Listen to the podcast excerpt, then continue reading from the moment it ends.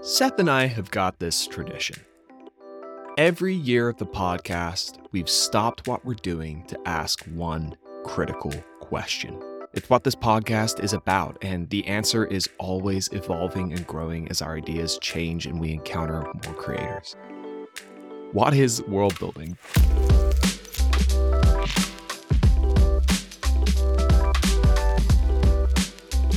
Welcome to the Worldcraft Club, podcast for writers, dungeon masters, and anyone else who wants to create immersive settings that will draw their visitants back time and time again. I'm your host, James, and I'm joined by Seth today.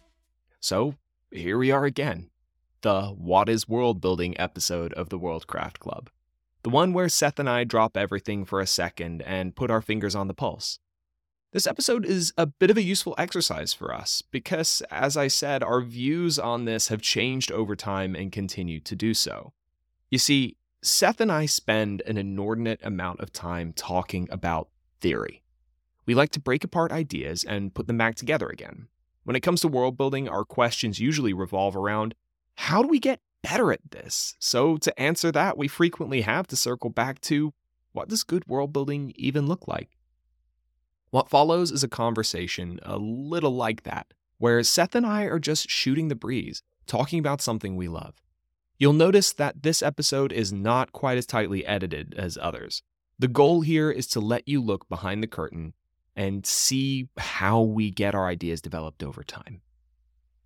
I think um, where we started with what is world building was very much um, a, a position that was probably well supported by the Wikipedia definition. Right. Where it was like, hey, here's a bunch of stuff you make and you have it in the background and it's there.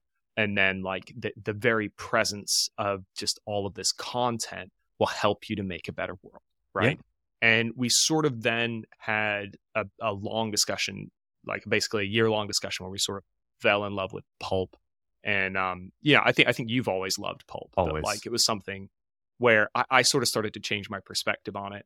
And I think we got a lot more avant garde about world building and uh, a lot more like it, we, we kind of took a bit of a different position on it and it started yeah. to get more. Um, we sort of swung more, to the other sloppy. end of the pendulum.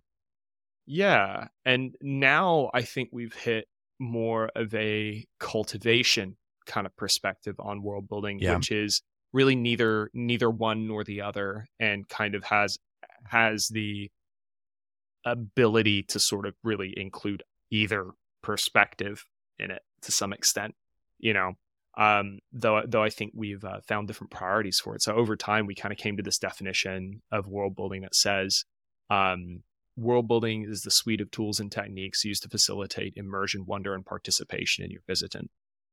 And so that's kind of where yeah. Yeah. And I don't think that I would change that at all. I think that that is actually still the most accurate definition of world building that we have.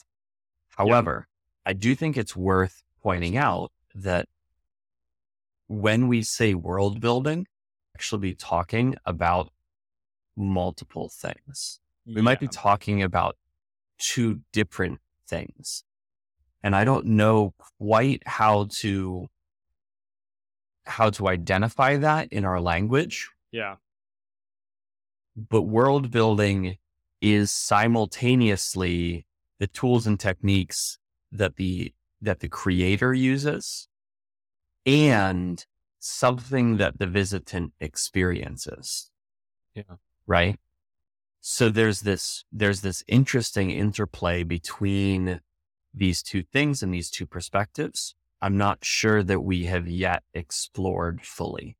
Yeah, and I, I think it's one of those things that we're always sort of sort of breaking down and um and kind of trying to trying to analyze. Um, and, I think that's really where a lot of the podcast kind of comes from. Is I, I think we are inclined towards helping people get better at world building, but a lot of our podcast is really devoted to analysis and uh, and critique and sort of stopping and looking at things and going, okay, how does this work? Why does this work? And I think that's really what led us down the road to pulp to begin with, is that we stopped and just went like, okay, worlds are built by this massing of detail. And then we were like, well, how then do you explain the success of X or Mhm. Y or like and and we and we started to just like break it down and go, well, none of these have very consistent worlds.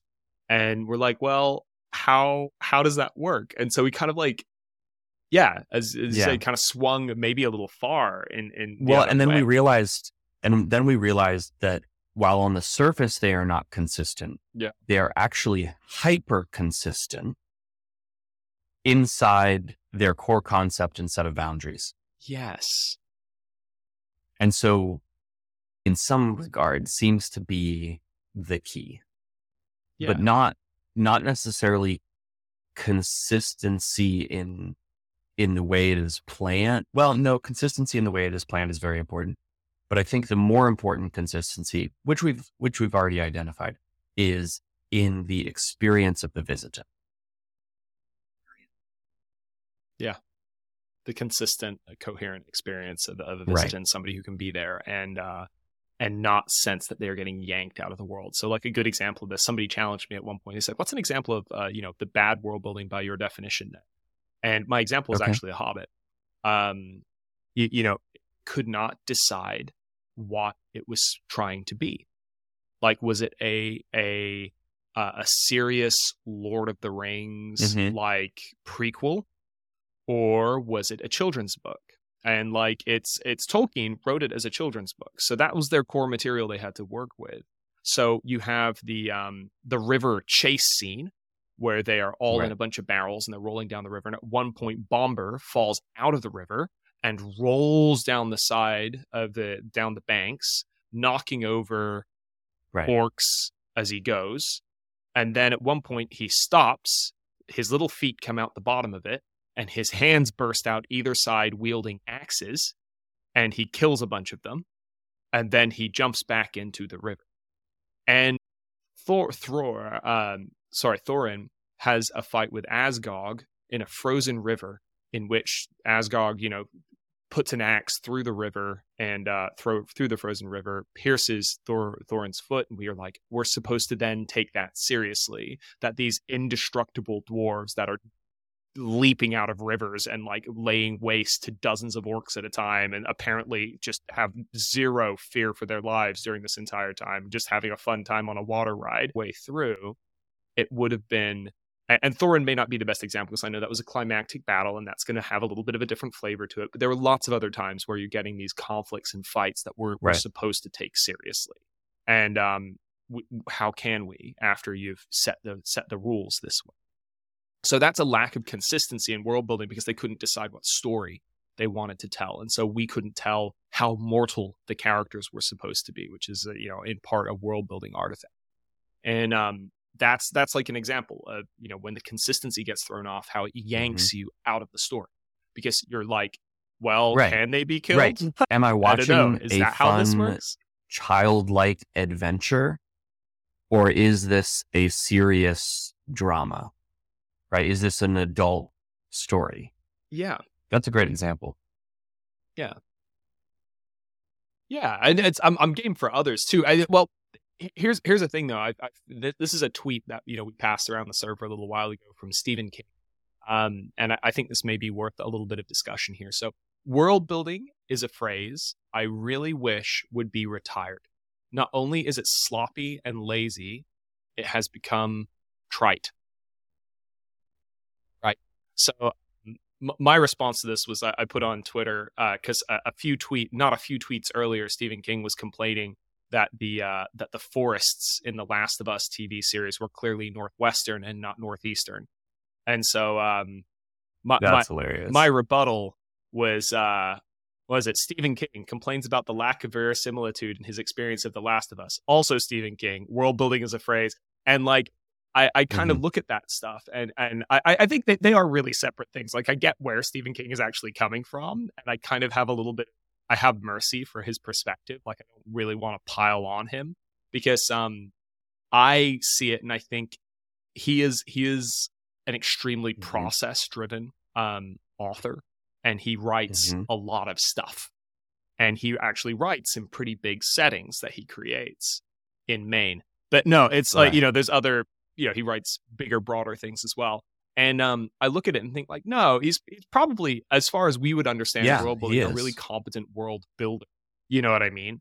Um, but when I look when I look at it, what I kind of think is, uh, I, I think that he is getting frustrated with the um the uh what's it procrastination of folks who Mhm. do not write their books but instead say i'm doing the world building you know it's like i'm writing down the elven language and like i'm you know i'm i'm establishing their customs and i'm writing a really robust wikipedia page about you know the Yeah. dwarves in my setting and like instead of doing it and i think because he's so process know, driven I think he's also highlighting though a a current discussion that's sort of happening under the surface among authors. yeah And that is what is more important, world building or story? Yeah. And the reason this discussion is happening is because we've seen this massive push from huge companies who are buying these these IPs that what they're interested in is not necessarily better story, it is bigger worlds with tighter world building where they can sell products out of the world. Yeah. Right. Whether it's TV shows, books, uh, action figures, whatever, like Game of Thrones merchandise. Yeah. The thing that they're trying to do is get IPs that have great worlds, but they seem to not care so much about the stories set inside of them. And so there's this sort of discussion going around about what's more valuable, the story that's told or the world that it's set in. Yeah. And I don't think that there's necessarily even an answer to that question because different people enjoy different things. Yeah. Some people like getting lost in a world. Some people really want the tight story. Mm. Stephen King is a competent world builder Yeah. and he sort of does it naturally. But his focus is on story. His focus is on crafting good tales, right? Yeah. But then on the on the other side of that, you have the popularization of Brandon Sanderson's Cosmere, yeah right? And when you compare the overall world of Stephen King, because a lot of his books are set in the same world, the Right. macroverse yeah right? When you compare that to how people engage with Brandon Cosmere. Sanderson's Cosmere, it's very different, right? Because one of them focuses on the story and it's sort of incidental that the world is the world. He just Yeah. operates under the same laws for all of his stories. And so that just sort of naturally formed. On the other hand, it's clear that Sanderson understands and has intentionally built his world, his the Cosmere, to specification so that he can write different stories in it. Hmm. Right. And so it's just a bit of a different approach. And I think that this is in the zeitgeist for authors, right? This is Yeah. a, this is, floating around in there it is yeah. floating around. It's an idea that we're all wrestling with as we approach our own stories. Do I focus on my world yeah or do I focus on my story? and it's interesting because this interaction also then takes place with with um dms and gms Yeah. and like I, I- think an interesting thing that has it appears to have not arrived in dm circles yet right? This is it. This is kind of an interesting thing. Dms are viewed as these sort of um bookish uh knows the rules has a great sense of it. And so like the type of world builders that are attracted to dming and gming are the type that are like lay out all the content and then bring everybody in and then they experience the content. Mhm. Whereas I've always looked at GMing and going, this is 90% improv theater Yeah. and like 10% like, and I look at it and just go, a lot of GMs would do better if they put down their books and took an improv theater class than they would ever do just hammering the books more and more. Because most GMs, their answer to the problems they're experiencing is, I need to do more world building Right. and book reading. I need to have an and like I get that when really, really actually need to have what they need are skills. um, to to bring to the table. And like it's interesting then because a lot of GMs like respond to the to respond to the Stephen King's thing as well. Like I love world building, and it's just like, well, of course you do. It's it's right. it's like it's it's what you're betting on when you play your game, uh, but it's not your primary skill set. If, yeah, if I'm honest, like I think I think there's too much focus on that, especially when you've got four other people at the table who are trying to help you decide what your world is as well, because they also get a say.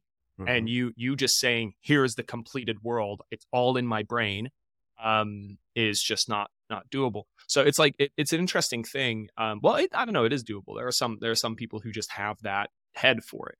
But matt mercer did not get famous i don't think necessarily for his world building he got famous for his performance at the right. table and the fact that all of his characters are voice actors like it's people don't look at that and go like, "Oh, that's why." It's like, "No, he built this great world." It's like, "Yeah, he did." Yeah. Also, he's a really competent improv actor and like is able to get like the crew together. Like without input from other people. It's true. Yeah. You know, and that that sort of leads into one of the other things that we've discovered about world mm. building through this whole process that your visitants built your world in a lot of ways. And as an author, my readers contribute to my world in a surprising way. Yeah. And part of that is because they vote with their dollars what succeeds and what fails. Right. Yeah. And so it's natural as an author for me to head in a direction that succeeds as opposed to continuing to go in a direction that fails. Yeah. And so when when they like when I read comments um because or like reviews it does impact how I write going forward. And I don't there's sort of a you know, there's a period of time when a book first comes out that I check the reviews. Yeah. And mostly it's because I'm looking for that feedback of like, okay, what do people like and what do they not like? Because then I know how to like fix it for the next. Um, and most authors I know do this. We're told, we're told like never read the comments. That's just, you know, that doesn't happen. But yeah. oh, we yeah. take our feedback, whether it's from beta readers or ARC readers or the, you know, nasty comments under uh, or nasty reviews on Amazon we take that feedback and we adjust our world. We adjust our yeah. stories. We yeah. make our changes for going forward. And really, GMing is just a smaller version of that cycle. Yeah. Right? Because you're sitting at the table, you're getting feedback. When somebody at, a, at your table pulls out their phone, you immediately know you have a problem. Yeah when somebody at your table leans in and starts looking at the other players, you know yeah. that you've succeeded in some regard, yeah. right? And so you you have these natural um, feedback loops as a GM, but you can only really leverage them if you aren't sticking to your world Bible like perfectly right? You yeah. can only leverage them if you have some of that flexibility, some of that improv in what you're doing. Yeah, it's it, it, Some of the best experiences I've had with GMs is I got to um, I I, I was in a game uh, where uh, Doc Doc the fighter of Dumpstat fame was um leading the uh you know was leading the session as the GM and uh he just basically let me play scat jazz with his lore like there were just mm-hmm. times mm-hmm. where occasionally I would just throw something in, partly because I knew he could absorb it.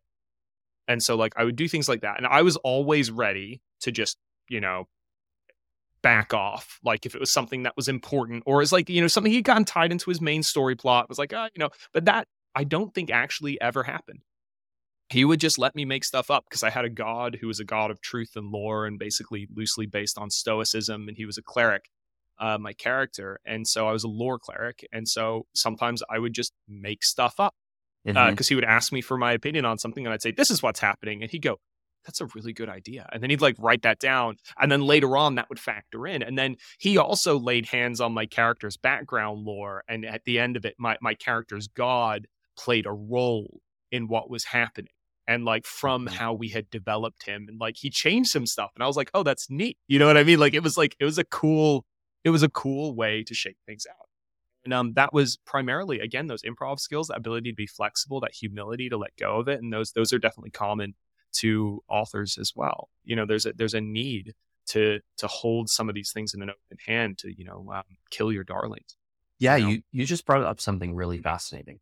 The idea of humility in world building is probably something that we just assume is necessary, but haven't actually explicitly talked about. But there are very few things that will serve you better in your world building than humility.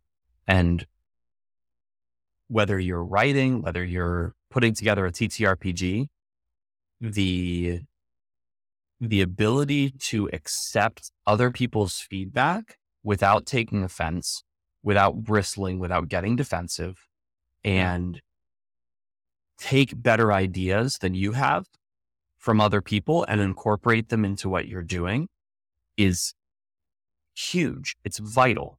I mean, humility is is incredibly useful in all walks of life Yeah, right? It serves you well to be humble. But specifically in world building, I think that sometimes we get stuck on ideas thinking that they're great, thinking that they're the best. When other people can make connections that we can't necessarily make Mm, and see things that we can't necessarily see. And adding their ideas and opinions and, and thoughts to our world does not actually diminish our world. It doesn't make it less good. It typically just fills it out better. Right? yeah, And because they're in that world making those connections, often those are the pieces, the little tiny pieces that actually make our worlds more coherent, more consistent.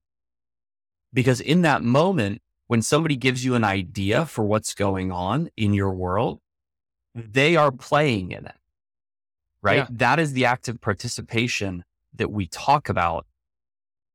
This is someone who is now playing a mental game in your world and is making a connection, a, a natural connection between what you've already said and what their brain thinks is going to happen.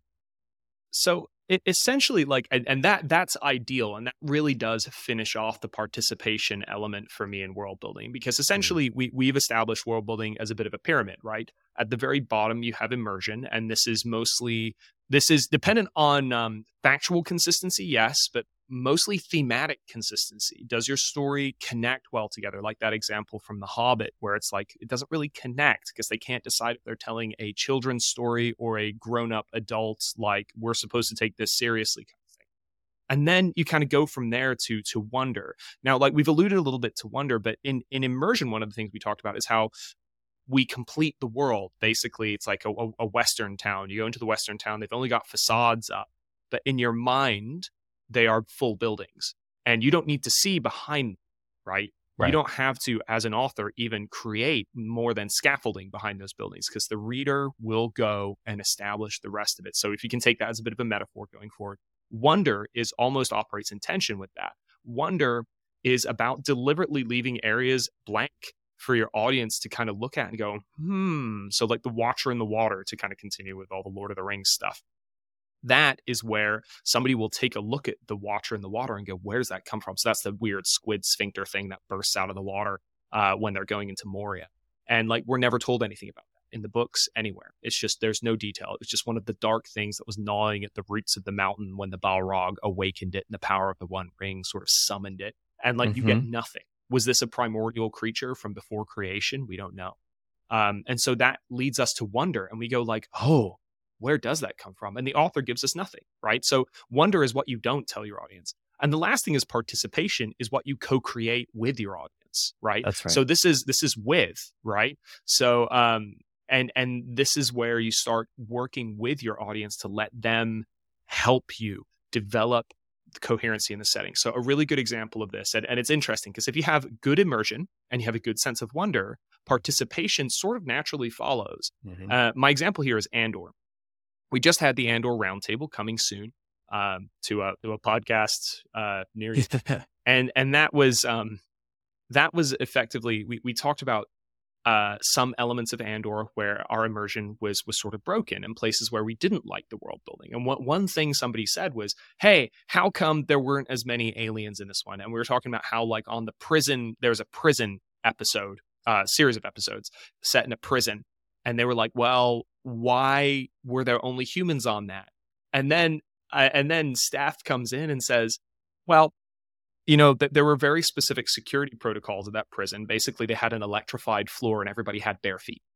So they were just like, what they probably were doing is, um, you know, they had specific races because you don't want to bring a race in there who like gets really strong when they get electrified suddenly or or something you know what i mean and it's kind of like so they yeah. probably did that and so what i realized is like here's the deal the showrunners may or may not have thought of that detail right? They may or may not have. It's Schrodinger's Schrodinger's plot hole or whatever, right? And and like, but the reality is, right, is we like the show so dang much. We're just going to go ahead and make up why, and it'll probably turn up something like that in a comic book or a novelization later, where they're like, "Oh, this is why we did that." And you'll be like, mm-hmm. "Makes sense." You know what I mean? Because it does.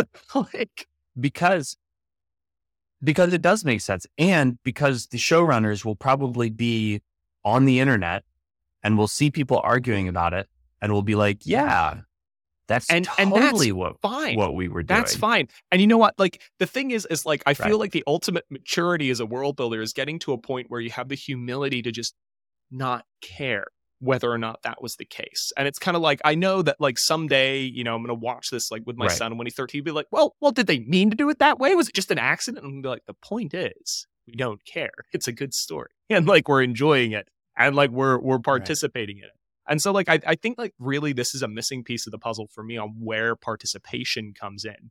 Because essentially I'd always written um, participation on uh, on the idea of people engaging with tropes and ideas and i think that is one way to hook participation is to bring in those those those old stories essentially mm-hmm. I, I, mm-hmm. get sad because trope is often used as a bit of a pejorative but really a trope is just an old story that we tell again and again and we under and we know it we know where it's going we know where it's coming from it's yeah it's not a bad it's a thing. familiar story um, and then I'd kind of you know built it off this idea that you know it's really fanfic and all this kind of stuff is like a lot of a lot of participation and cosplay, but like this idea of actually like the audience participating in the active construction and maintenance of the setting, and this is where you sort of lose your ownership a little bit, right? And like that's I think a little bit scary. Star Wars is going through this a lot. 40 years yeah. of Star Wars, we've so, had generations who have all encountered it at different areas and are and have different ideas they're contributing to it.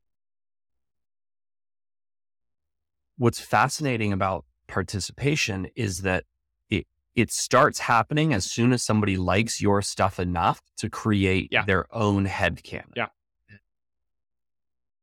And then what's even more fascinating is when enough people have constructed head canon that they get together to hash it out and create a standardized they start making Wikipedia pages. Head canon.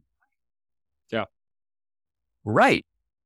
So this is just a good point. You don't have to make a Wikipedia page for you as long as your world building that's, is good enough. Somebody true. else will do yeah. it for you. And it's it's it's interesting actually. I, re- I really really like this. This is neat. Um, and it's I I have no way to segue into this, but I do I, I want to discuss it because I think it was it was it was kind of cool because like I, I think that discussion on participation is is is really solid. But um, one one of the things that me and you had kind of gone back and forth a little bit on Polo about a little while ago was this idea that world building is really um, unresolved conflicts. It's like a bundle of interlocking unresolved conflicts in your set. And um, I think originally you would kind of push back and be like, no, no, no, that's story. You're talking about story. You know, story has conflicts. World building doesn't need to have it. And then we kind of like went back mm-hmm. and forth a little bit. You kind of came around to this idea that you know, actually that that is that is kind of what's happening. You're sort of leaving stories unfinished essentially and just like dumping them in your setting and so people then imagine where that's going yeah i'd love to like hear your thoughts on that and uh walk through oh man i feel like this actually needs its own episode if i'm honest. Let me yeah. Yeah let me give a the brief rundown though because i think it's an idea worth thinking Yeah, about and i'd love to do a full episode on this but this this right this idea that that life itself is a million unfinished stories and that nothing truly ever resolves. And so a great example of that, if I have Yeah. an argument with my wife and that's that argument finishes, whether it finishes positively or negatively, we are going to carry the scar, however big or small it is, of that argument forward in our life. And everything we do continues to Mm. Build who we are. And so with world building, it's fascinating because, and again, this is an idea that I rejected in, Yeah, yeah, in our see where you're first, in my first Yeah. engagement with it. But I'm, I'm coming around to it and I'm thinking in the, these terms, even like more and more and more. When we set up a world, what we are doing is writing a snap, we're, we're creating a snapshot of a million unfinished stories. And then when we tell a story in that setting, we are finish. simply choosing one of the Yeah. stories to walk through. Right? I've long thought that there are no stories that are finished because anytime you get to the end of a story, something else happens Yeah. in the world. Whether your story ends with your character dying or not, it doesn't matter because And- life continues. and that, that's really a lot of the core of Right. immersion as well as this idea that the story continues out of your eye line is like is like when things when you're not looking the rest of the Mhm. world is still happening Yeah. And that's why I came around. That's why I came around to it because instead of just saying, like, here's my snapshot, it is now a static thing. I've come to discover that world building is about creating a world that, yes, it's a snapshot, but it continues to move and build and live and breathe. And when somebody steps into the world, they are naturally going to continue those and, stories in and, their and head. that is re- thanks for tracking with us so far i'm going to wrap this one up with uncharacteristic alacrity and just lay out the key takeaways that you can take advantage of as a world builder one there's an ongoing discussion in the creative spaces about the value of world building and there are markets emerging where having an exciting world is a big part of the value of the property this is where the rub is with traditional published authors like Stephen King, and something we do well to think about in our own creative endeavors. 2. Participation is about your visitants creating their own headcanon for the setting. It requires humility as a world builder to let control of your creation go, at least a little bit, in order to see it flourish in the hands of another. This is how you know you've completed your path as a world builder, and with the right mindset, can be thrilling to watch. 3. Your world is ultimately a collection of unfinished, unresolved stories. Leaving these elements open ended is not only realistic, as life seldom resolves, but is incredibly enticing. I wonder what happened to that guy. Did those two nations ever find peace? So that about wraps it up. Join us on the Discord to carry on this conversation. Our best ideas are cooked up there, and we'd love to see you join the party. There's a link in the show notes. And if you liked what you heard here, please review us and give us a five star rating on your favorite podcatching app. But if you didn't love us, go ahead and give us a piece of your mind at the email address provided in the link tree in the show notes. This has been the Worldcraft Club podcast. For Seth, I'm James, and we'll catch you next time.